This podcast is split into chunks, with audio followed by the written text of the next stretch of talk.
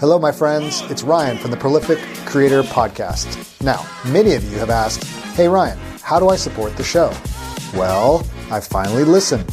Starting today, you can subscribe to the Prolific Creator Plus on ACAST Plus for $3 a month. That's less than a cup of coffee. No apps to download and listen wherever you get your podcasts. Get access to the entire archive of Prolific Creator awesomeness over 160 episodes going back to 2017. Yes, that's right, my friends.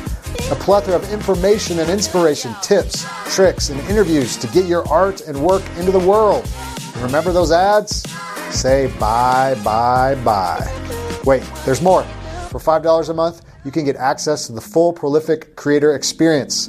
This includes the full archives, early access to episodes, listener Q&A, book and movie reviews, and interviews not for the public. And perhaps any other awesomeness I might do on the microphone. Sounds awesome, right? Yeah, it does, Ryan. If you want to listen for free, you'll notice the last 50 episodes or so will always be available wherever you listen to podcasts. Remember, by subscribing today, you don't have to download any new apps and you can simply keep listening on the podcast platform you prefer. Cool. Okay cool. Thanks for your love and support in advance. Simply click on the link in the show notes or on my website, and it'll take you where you need to go. Now, on to the show.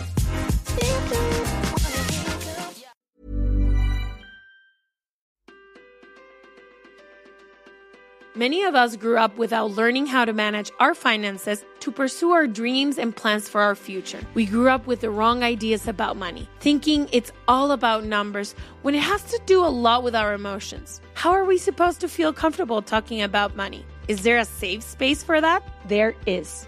Head over to our feed and listen to the featured episode we recorded with Self. Don't forget to follow Self Podcast.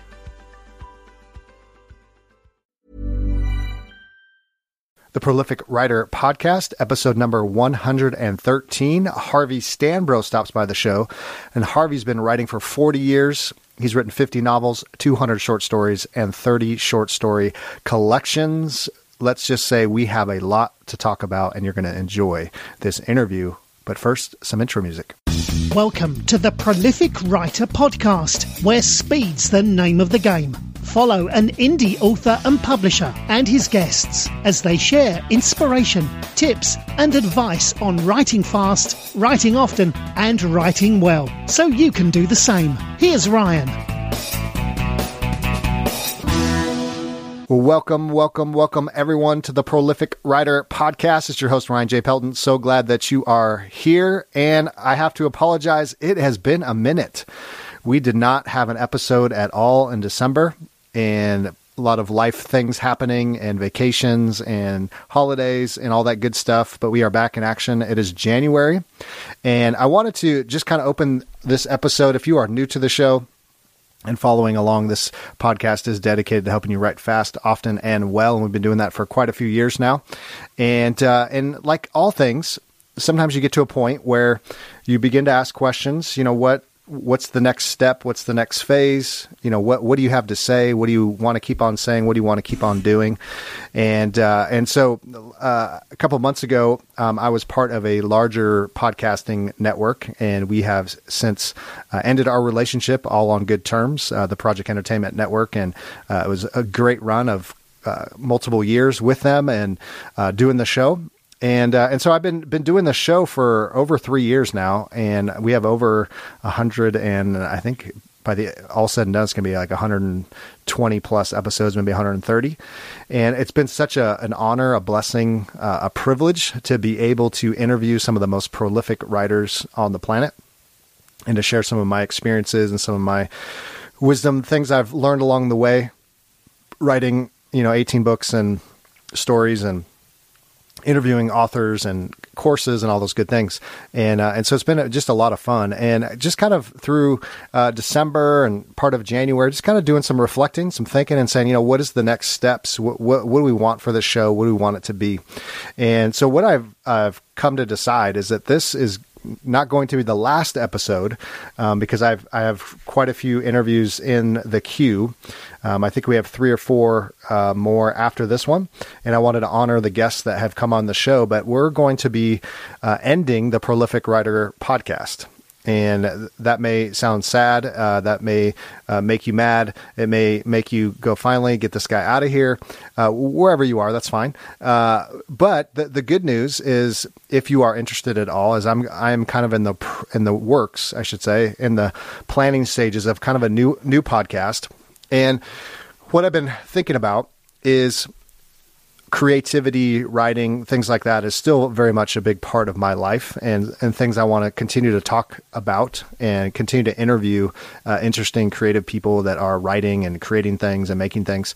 But I wanted to kind of expand the scope a little bit um, because I've always believed this that that you know when you when you want to say something or you want to express yourself or you want to you know share a message that you have is is that you want it to mean something. You want it to have weight.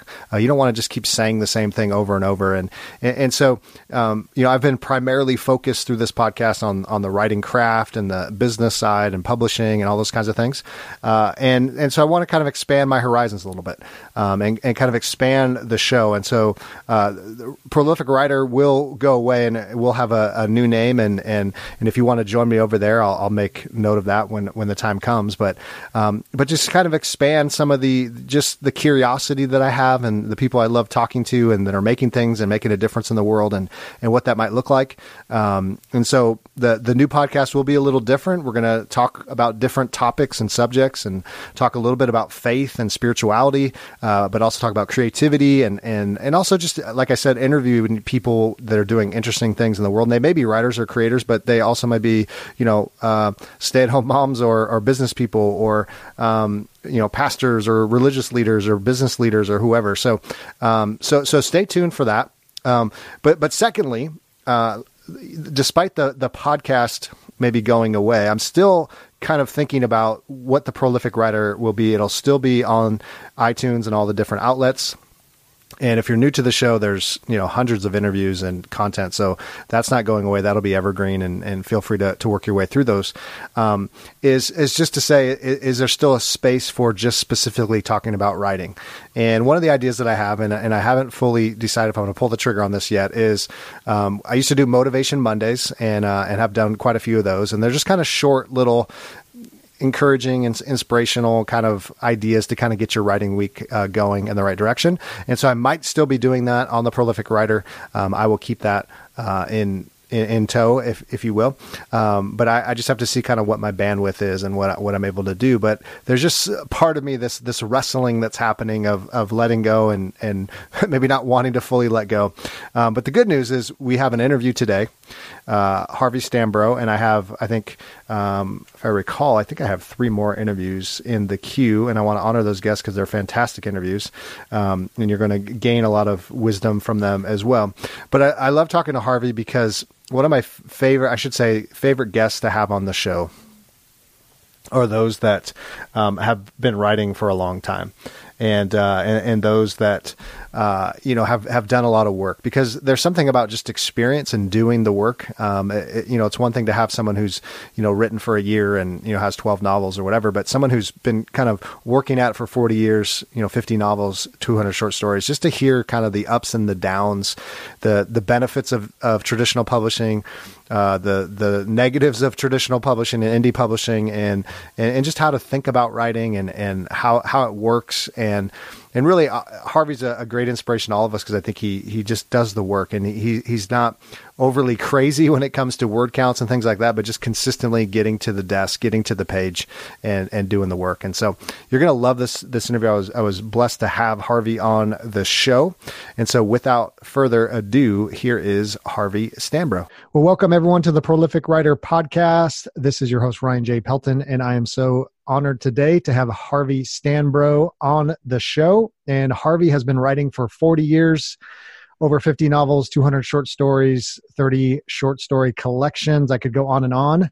And Harvey, I do have to ask you, why do you keep on writing after all of these years? What keeps you going uh, each and every day?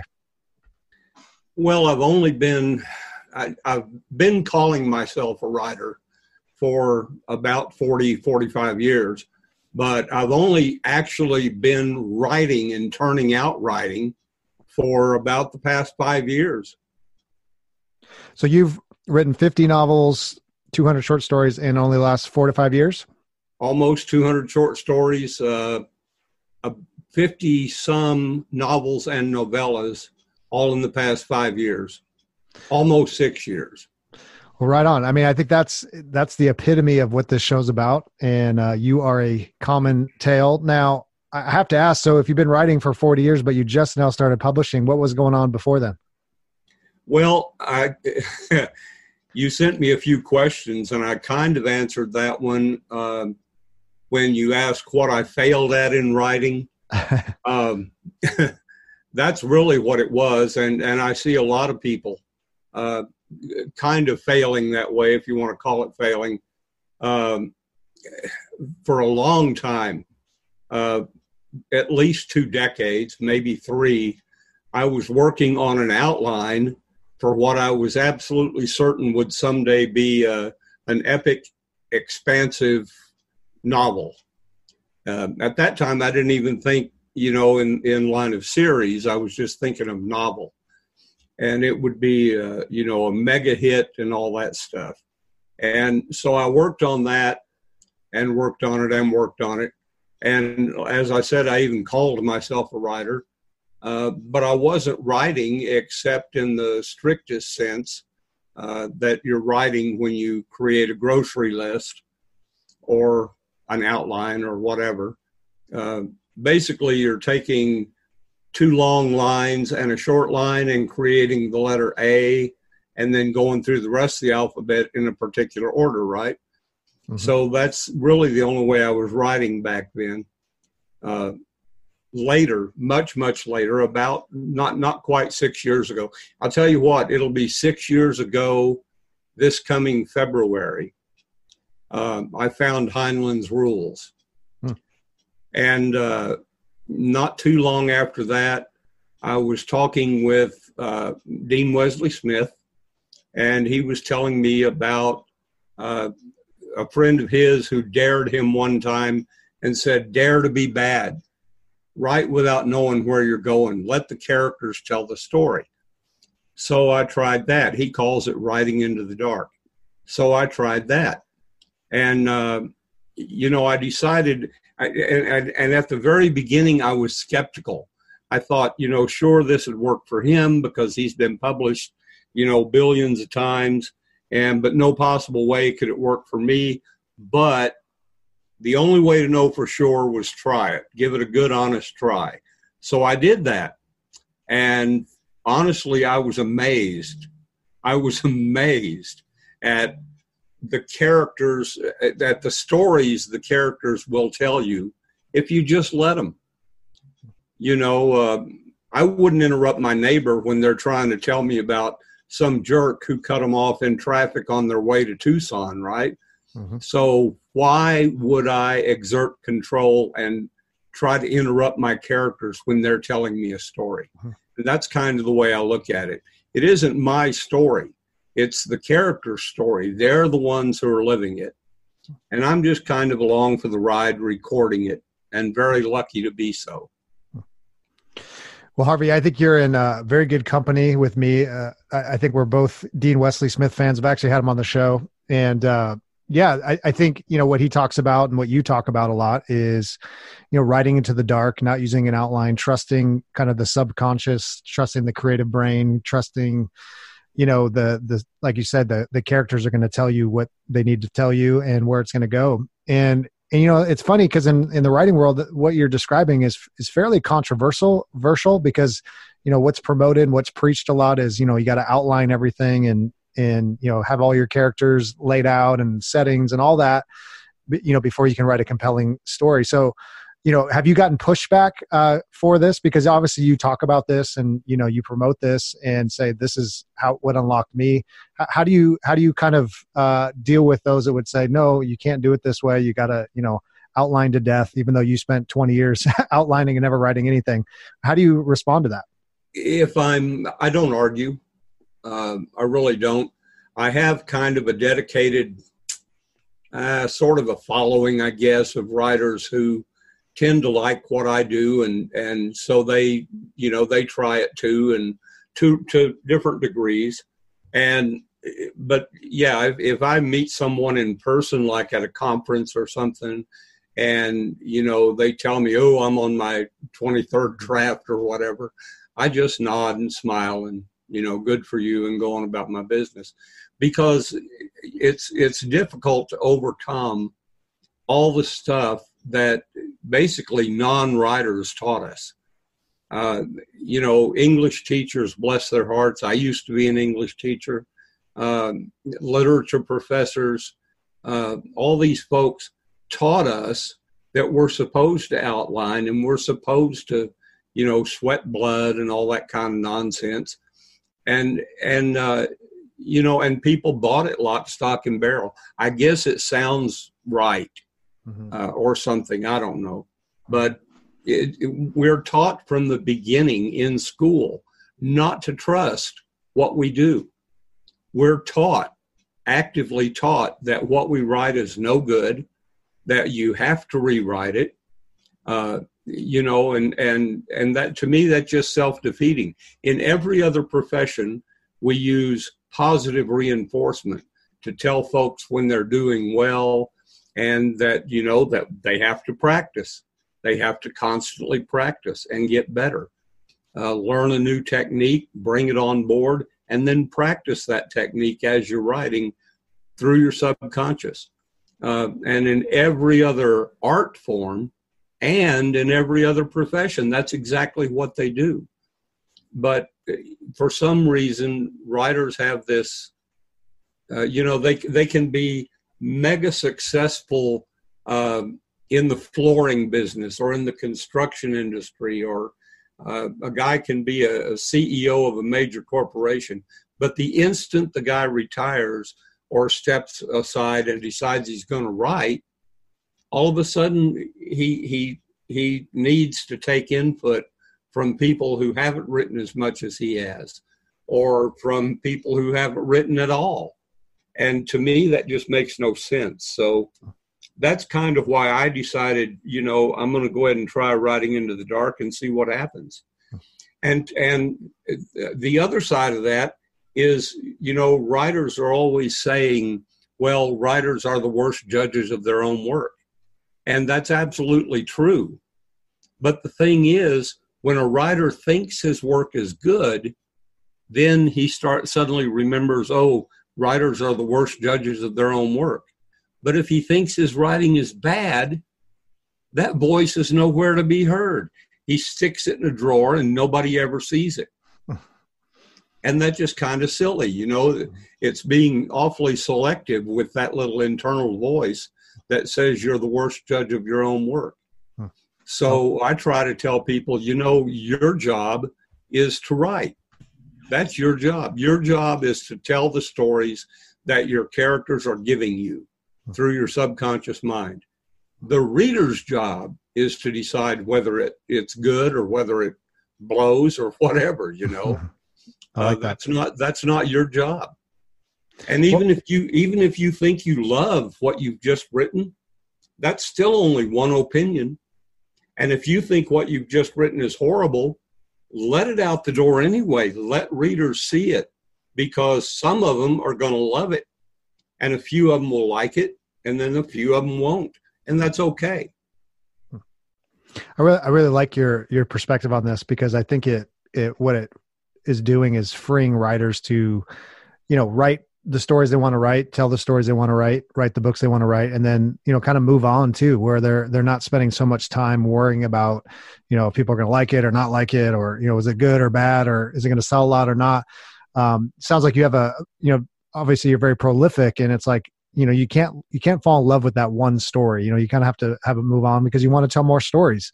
Um, I was reading uh, something by Asimov, uh, Isaac Asimov, you know, the prolific science fiction writer, and you know, and he talked about that. He says one of the, the gifts of being prolific is you can kind of move on to the next thing and you don't fall in love with one thing, you know, and, and if one thing sells, great. If, you know, but let's write the next one. Maybe the next one will sell, sell better or not sell or, you know, but you're never dependent on that one work to kind of define your, you know writing career and all that. And I think that's really really he- healthy.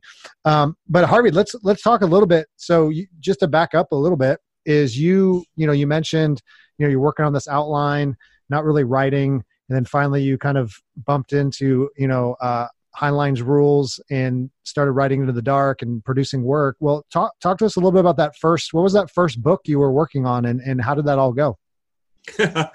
you know, I, this kind of feeds in from what I was saying a minute ago about the I don't know, maybe the fourth or fifth short story I wrote, Into the Dark. Uh, frankly, I thought it sucked. I thought it was absolutely horrible. I thought it was one of the worst pieces of writing I'd ever seen. And I don't hear often from readers, but a, a nice lady who lived, the, the story took place in Pamplona, Spain, and the lady lives in the countryside outside of Pamplona, Spain. And she emailed, or at least that's what she said in her email. And she emailed me and and said, uh, "Thank you for this story. It's one of the best short stories I've ever read." And blah blah, you know, and went on and on and on. And this is one that I almost didn't didn't publish because I thought, "Ugh, this thing is just horrible." I, I just, you know, I felt like nothing worked. I thought it was just horrible. And here, this reader, whom I don't know, have never met, uh, emailed me out of the blue and told me that that story was one of the best stories she'd ever read. Hmm. So that kind of cemented writing into the dark for me. Hmm. And then uh, the very first uh, in in April of 2014, I decided I was going to start writing a short story every week. And that went on for either 70 or 72 weeks, hmm. 70 weeks, I think. And then when I did break the streak, I broke it on purpose, like a moron. Hmm. um, and then I started my first short story.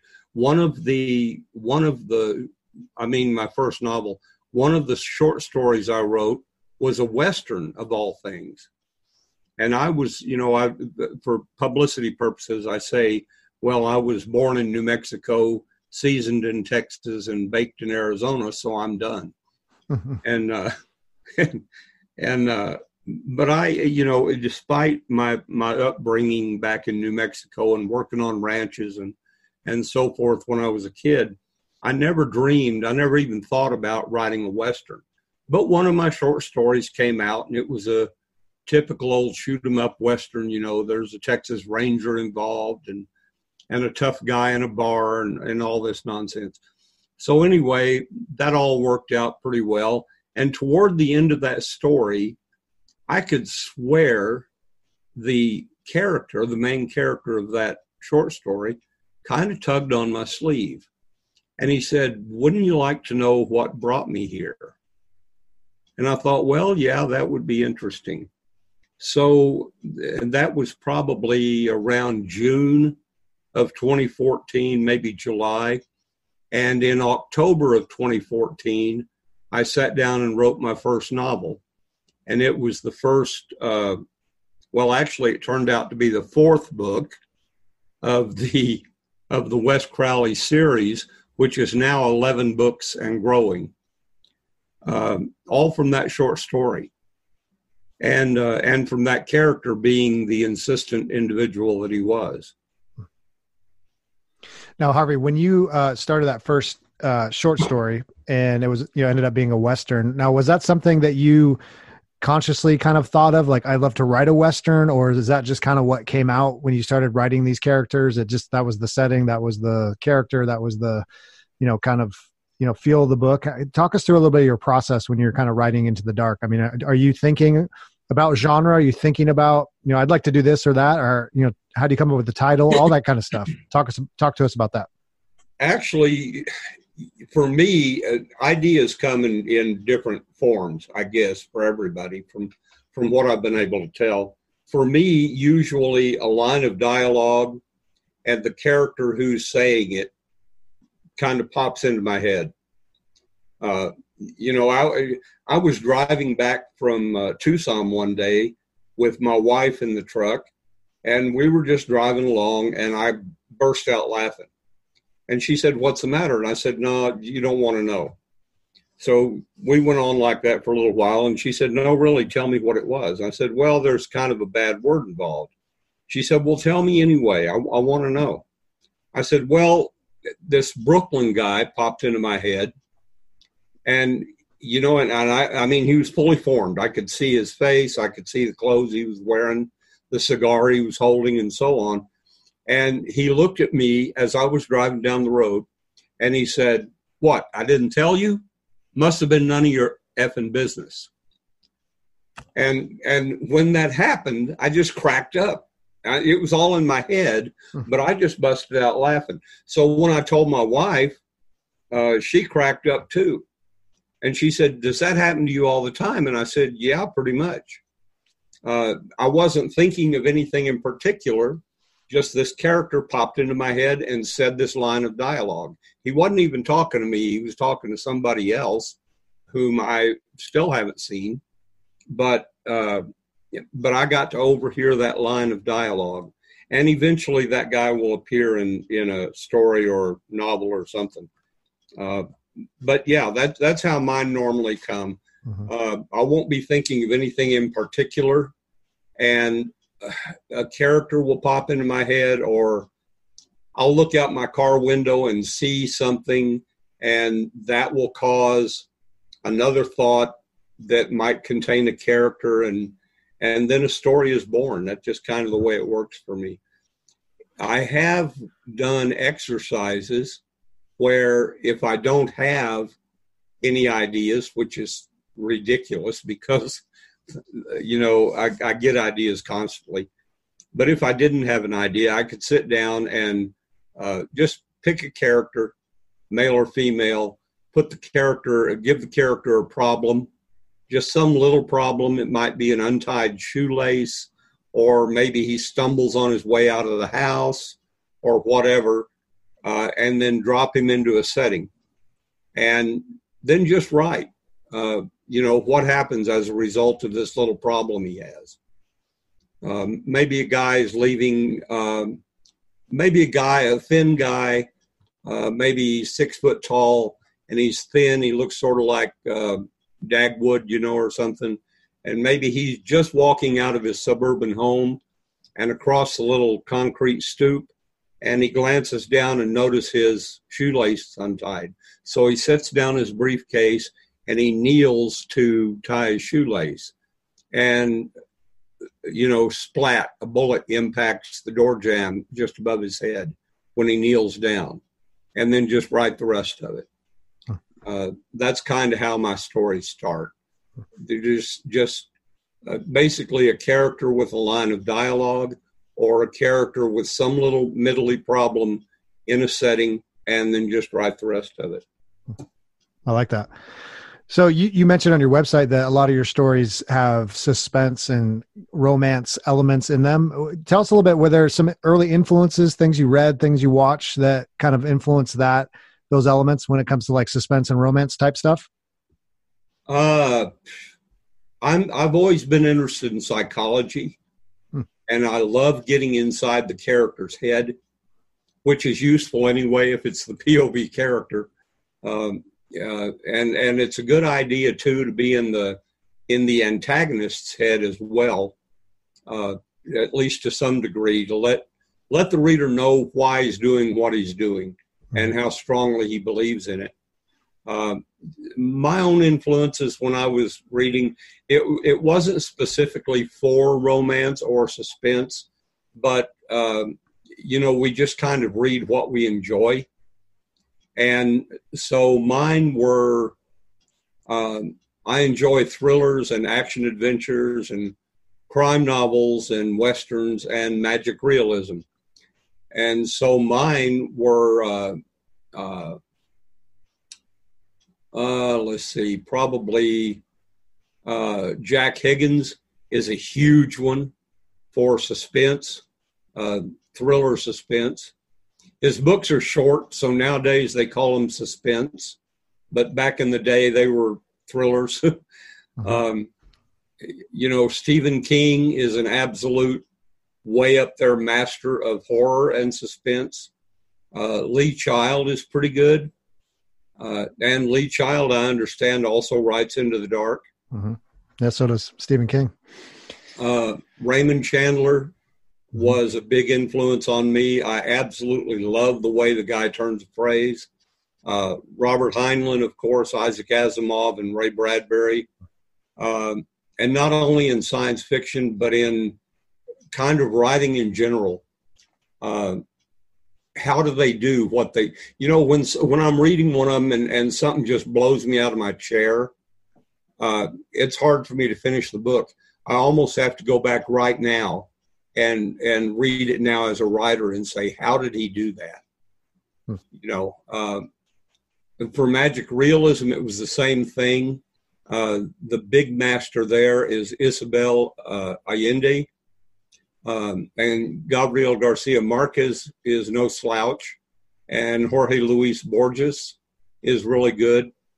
For westerns, uh, in addition to Zane Grey and some of the other older guys, mostly Larry McMurtry's Lonesome Dove was mm-hmm. a huge influence on me. Mm-hmm. Um, I thought that was a, a thing that probably at least all American boys should have to watch as required mm-hmm. required uh, viewing, and maybe read as required reading. Uh, just to kind of learn how to act, how to be hmm. um, a man someday. Mm-hmm.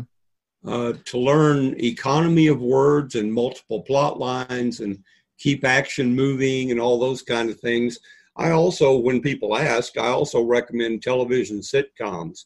Some mm-hmm. of the good ones like MASH, uh, Seinfeld, Hill Street Blues, NYPD Blue. You know, the writing in those things was so excellent, and uh, and they resolved things well uh, within that little hour. And there were usually multiple plot lines too, mm-hmm, mm-hmm. which is and, and, you you know it's kind of like watching a, a, several goldfish. If you're trying to look at the elements of fiction in a novel or a novel series, uh, it's kind of like watching four or five goldfish in a lake. But if you see them in a in a half hour or hour long television episode and you're paying attention, it's more like looking at them in a gallon jar. You know, it's a little easier to see the interaction and and all that. So, mm-hmm. so I kind of recommend those too.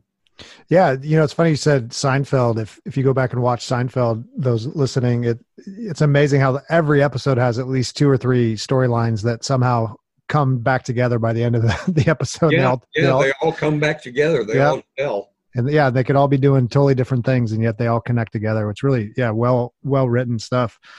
Um, so harvey if somebody were to pick up your book um, obviously you have a lot of influences you know movies and tv and and books all different genres you know what what's kind of a unique thing about your maybe let's we'll just say your novels your kind of longer stuff like what makes it unique i mean what are people going to get when they they pick up a, a harvey Stanbrough book um, you know style tone what what would you how would you describe some of your work i hope they won't be able to put it down uh, that's how I, I, write it. I, I write it. I, I tend to tend to really uh, pull the reader into the story.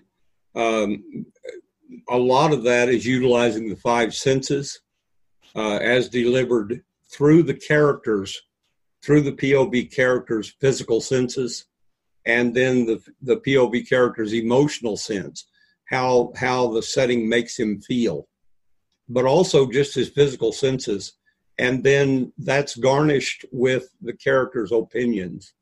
It's, uh, you know, it's, if, if the, the, the example I like to use, my favorite example is, uh, you know, say you've got a typical mystery, you've got a mansion, and in the mansion is a library, you know, a formal library, and uh, you have two different protagonists walk into that library, uh, maybe to investigate. And there's a scent of pipe smoke on the air when they walk in the library. And the lighting is, is say, relatively dim. You know, one POV character will think um, it's dark in there. Uh, you know, I can hardly see. It's dark, and the stench of that smoke, ugh, it's terrible. So that's kind of the, the, you know the POV character is describing the setting. He's describing how the the air smells and how the light looks, but uh, he's adding his opinion to it. The the smoke stinks, or the light. You know, it's almost too dark to see in here. And then if another POV character walks into the room, uh, it might be totally different. Maybe the maybe the smoke is now an aroma and it puts her in mind of her grandfather when he smoked cherry pipe tobacco in his study. Uh, it, a small smile comes to her face when she smells it. And maybe the lighting to her is warm rather than being the room is dark. Uh, so, so it depends on, you know, the description is always there.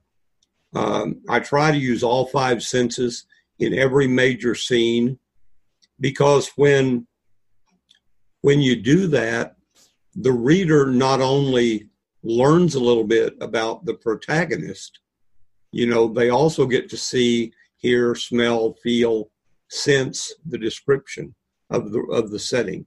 They get to actually know the description just as if they too are inside the body of the pov character that's really good. I, I, think you know what you're just what you're I should say describing uh, is yeah really helps the reader kind of you know engage with the the reader or excuse me the the uh, the writer.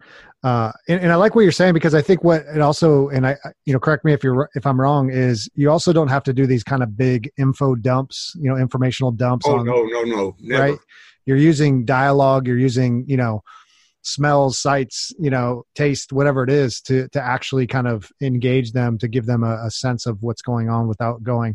And we walked in the room, and there's a pipe, and da da da. You know, uh, I think that's really good writing. Uh, you know, because that that's the always the art, right? Is is trying to figure out how much information do I give, how do I give that information enough to kind of keep people, you know, engaged in the story and understanding what's going on rather than just kind of dump. You know, because some of those old, you know I, I never liked the you know Tolkien novels. I mean, they're great, but they're just so much information and so detailed. They're you know thousand pages long. Um, yeah, and again, and again, that that's a, a, you made a huge distinction there a minute ago when you were talking about uh, you know how much description you give and and all that kind of stuff. As the writers, we are the ones who are putting the the words on the page or on the screen, but uh, again, it's important that every word comes through the POV character. Mm-hmm. Every word is either through the character's mouth or it's through the character's thoughts or the character's physical senses. So, you know, I've written that scene before where where one POV character absolutely hates the stench of smoke and the other one actually kind of enjoys it. It it smells good uh, and and it, because it wasn't up to me. Mm-hmm. And these these folks who who uh, just say, well, um, you know, the old joke, you know, when I looked at him, um, or I, I, looked at the guy and I thought, man, that guy is ugly, and uh, or or let's see, when I look at you, all time stops instead of saying um, you have a face that would stop a clock, right? Mm-hmm. So the difference there is if if if the writer is too overbearing, you, you don't want to put anything in the work that comes from the writer. That's the, that's the big difference, and that's where info dumps and all that stuff comes from, and that's where where uh, unemotional description comes from. It comes from the writer. It doesn't come from the characters. And if, if it's not filtered through the character, if, if it's one thing I, I heard a while back, someone was having a discussion about what's too much description or too little description, you know, back and forth, back and forth. And the the upshot of it, I think, is this: if the description comes of the setting, the description of the setting comes through the POV character's physical senses and is delivered with the POV character's opinions attached, you can't have too much description hmm. because the reader is then seeing, hearing, smelling, tasting, and touching the setting through the POV character. And it, but but if it's if if you know if you say, well, we walked into the library and there was a bunch of smoke and and the lights were turned down dim and blah blah blah, that's not the character doing it. That's the the writer doing it. That's good. And and you think about it. I mean, when you or I or anyone else, including our characters, when any human being walks into a new setting, whether you get into a car or you walk through the back door of your house or you walk into a grocery store or a hardware store, you have opinions about that when you walk in. You know, you you'll sit down and go, "Oh, smells like smoke in here," or you walk through the back door and and you're immediately aware uh, your wife's been doing laundry because you can smell the soap. You know, things like that. So why take that away from our characters? No, that's good, and I, I, think what you're also maybe hinting at too is is letting readers, you know, kind of define and describe. You know, that's why we read, right? It's to, to actually use our imaginations, and if we give them everything, then it's you know you kind of disengage even the, you know, the the reader because they're they're going, yeah, what you know, oh, I, I know a place like that, or or this is kind of what comes into my mind. I think that's the beauty of, of fiction too, is you know let the let the reader do some work too um, and you know rather than tell them exactly how everything's working and and all that. Uh, no, really good stuff, uh, Harvey. Uh, now, Harvey, I I know I hinted at you've already kind of answered this question. Is kind of you know failures uh, falling on your face. You know maybe not starting writing uh, before you did, and you know ditching the outlines and getting getting the work out there. Um, talk to me a little bit about you talk a little bit about this on your on your on your blog and your website is you had some experience with some tr- traditional publishing and decided, you know what, I'm just going to go all indie. Um, sounds like maybe you had a bad experience. Uh, do you want to talk a little bit about that? Kind of why you've b- been kind of a promoter and just all in on indie publishing and kind of you know being able to be your own kind of publisher. Um, talk to us a little bit about that. Yeah, really, that that was uh, that was not fiction. Uh, I used to be quite a poet. I was I had some poetry nominated for the National Book Award and uh, another book that was nominated for the uh, Pulitzer Prize, although it wasn't shortlisted. Um, and my influences there, by the way, were Howard Nemerov, Anthony Hecht, and, and a lot of others like that. But uh, and and that was great for me for writing later for language and rhythm and the nuances of language. So writing poetry kind of worked into uh, writing fiction. Um, but I, I had a, a, poetry, a book of poetry published, a collection published called Beyond the Masks. And uh, in fact, I think that's the one that was nominated by the publisher for the National Book Award. Um, he came back to me later, and, and it was a small press. He came back to me later and he said he wanted uh, I had written, I was teaching, I was teaching GED English on one side of the hallway in a small college. Uh, and on the other side of the hallway, I was teaching grunt English to college freshmen. And I was using the same handout because I didn't care for the textbook they were using. So I just wrote my own little handout. It was a 17 page handout. And later on, it became a book called The Rules as They Should Read. Uh, which later became the book Punctuation for Writers. So he liked that book. So he said, Well, I want to publish that for you too. I said, Okay, fine. So I had the poetry collection and that book, and then another nonfiction called Writing Realistic Dialogue and Flash Fiction that's still available out there. Um, and he published all three of those this traditional publisher. Central Avenue Press was the name of it. I think they're defunct now. And uh, and I got the rights back, but it for me it was strictly a monetary thing. Um, I used to do a lot of writers' conferences, speak at a lot of writers' conferences. Um, one year I spoke at 18 different writers' conferences. And so I was always either driving or I was, uh, you know, flying. And whenever I drove, I would plan in advance to stop in in different major towns along the way. Like when I drove from Indianapolis, Indiana to Tucson, uh, I stopped in uh, St. Louis, um, Tulsa, Oklahoma City, Albuquerque. I think that's it on the way out. And then I stopped at one or two on the way back during the drive. And I would go in and meet the manager and, and shake his hand. And one place I'd have a signing and, you know, I'd sign copies of my books that they had in stock and so on. And I noticed every time I gave a talk or every time I went to a conference, my sales would spike. Of course, they were nonfiction books for writers, so my sales would spike. But I was making at the time a really big royalty of 10%. You know, back then, it, I think the average royalty back then was 7 or 8%. So I was making a pretty good royalty. My books were if I recall right, they were twelve ninety nine and fourteen ninety nine for the two nonfiction books. So every time I, I made a sale, basically I would pocket either a dollar twenty nine or a dollar forty nine. And I got to thinking, you know, my gas and my hotel and my meals and all that stuff comes out of that. And I didn't even get close to breaking even. Hmm. I'm certain of it. Um, yes, my sales spiked, you know, and it feels good to sell, you know, 20 or 30 or 150 books. But uh, as far as money, no, it, it, you know, it was just a, a losing proposition.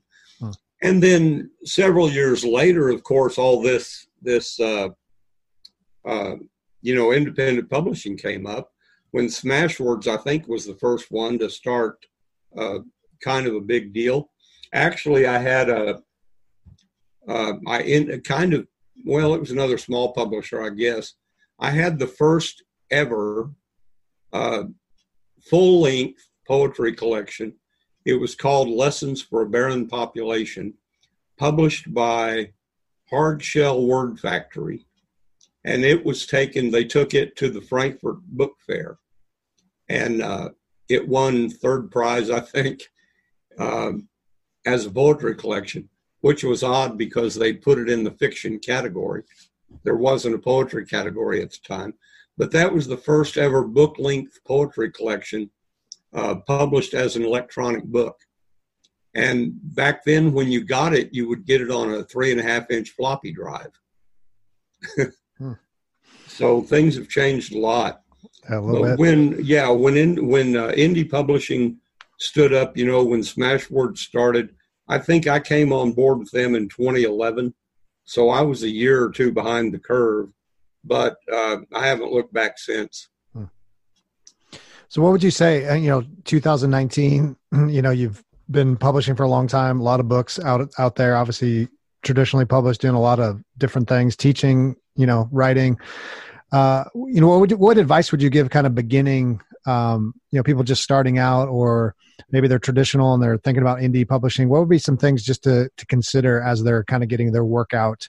You know, whether that's on the craft side, the marketing side, the business side. What what are some just kind of principles you want to share? I have a few things, not not really a whole lot, but I do have a few things. I can't boil it down to one hint because it just doesn't work that way. Um, the first one is trust yourself. You know, uh, forego all the nonsense you've heard about that you can't write a story well the first time. Uh, just pure silly. Um, trust yourself and your creative voice, and don't let anyone else into your work. Uh, I, I don't like critique groups, peer critique groups. I don't see any uh, benefit whatsoever to trying to learn something from someone who's on your same level or maybe even behind you. Mm-hmm. Um, I think if you want to learn something, you need to look at the masters. You need to look at people who are farther down the road than you are. Mm-hmm. So that's the first one. Uh, the second one is to write. Like I said earlier, your job is to write, not to judge. Judging is the reader's job. Uh, writers really are the worst judges of their own work, whether they think it's bad or even if they think it's good. So, and and and your opinion just doesn't matter. All that matters is the reader's opinion, because the reader's the one who spent some of their hard-earned money on your book. Uh, another piece I would set, I would say, is set a daily goal. And if you want to set a weekly goal or a monthly goal, that's fine. But divide it by the number of writing days in that week or in that month and make it a daily goal because a daily goal resets every morning.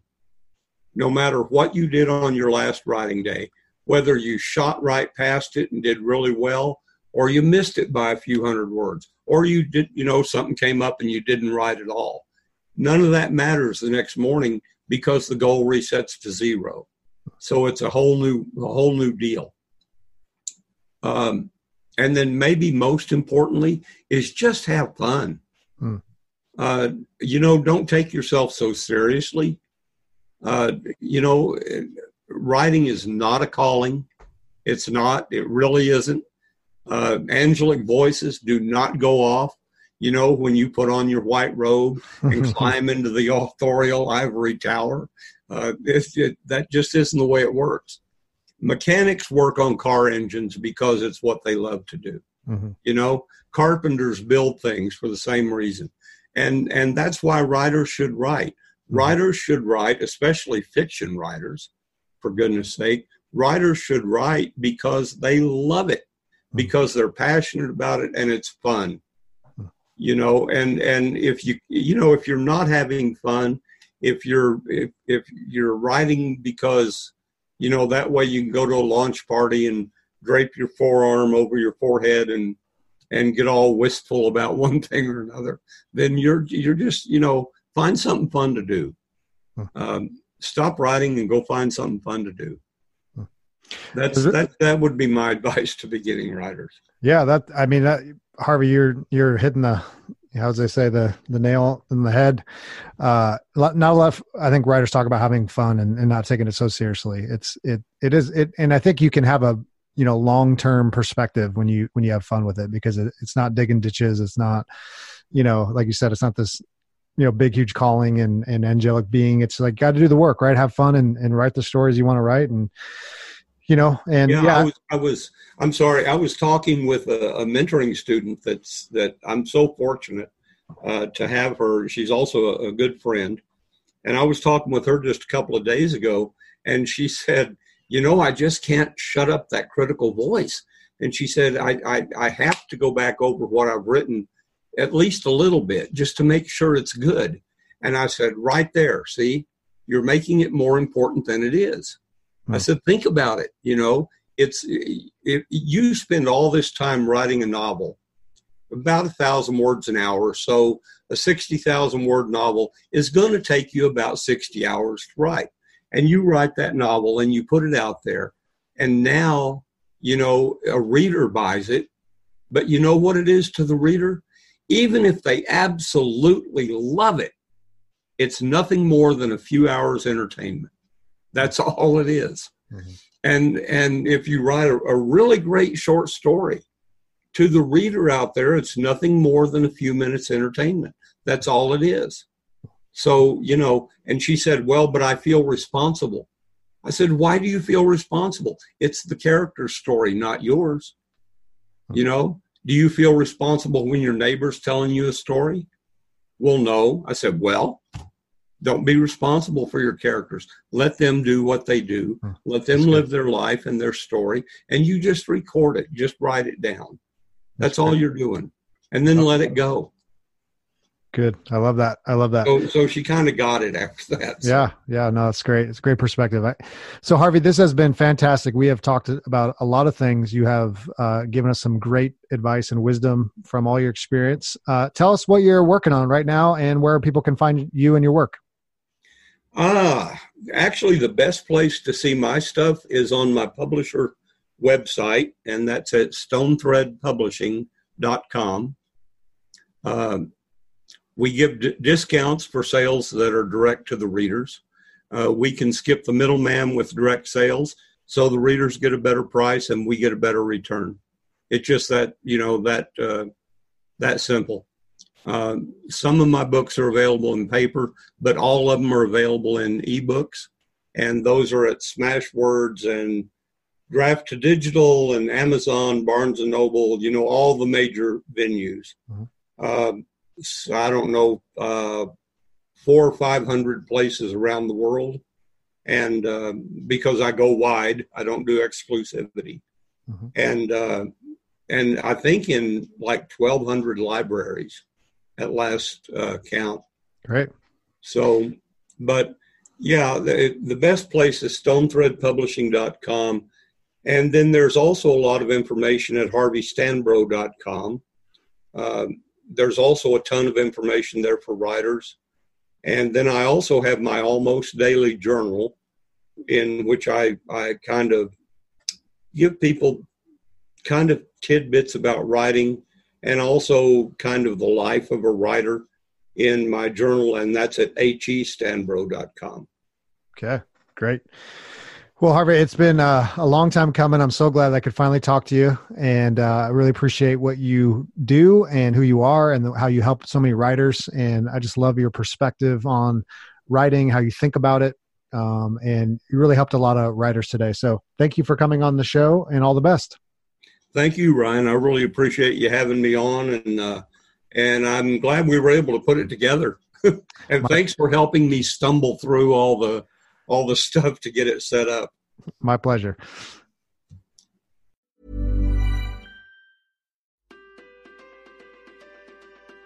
Many of us grew up without learning how to manage our finances to pursue our dreams and plans for our future. We grew up with the wrong ideas about money, thinking it's all about numbers when it has to do a lot with our emotions. How are we supposed to feel comfortable talking about money? Is there a safe space for that? There is. Head over to our feed and listen to the featured episode we recorded with Self. Don't forget to follow Self Podcast.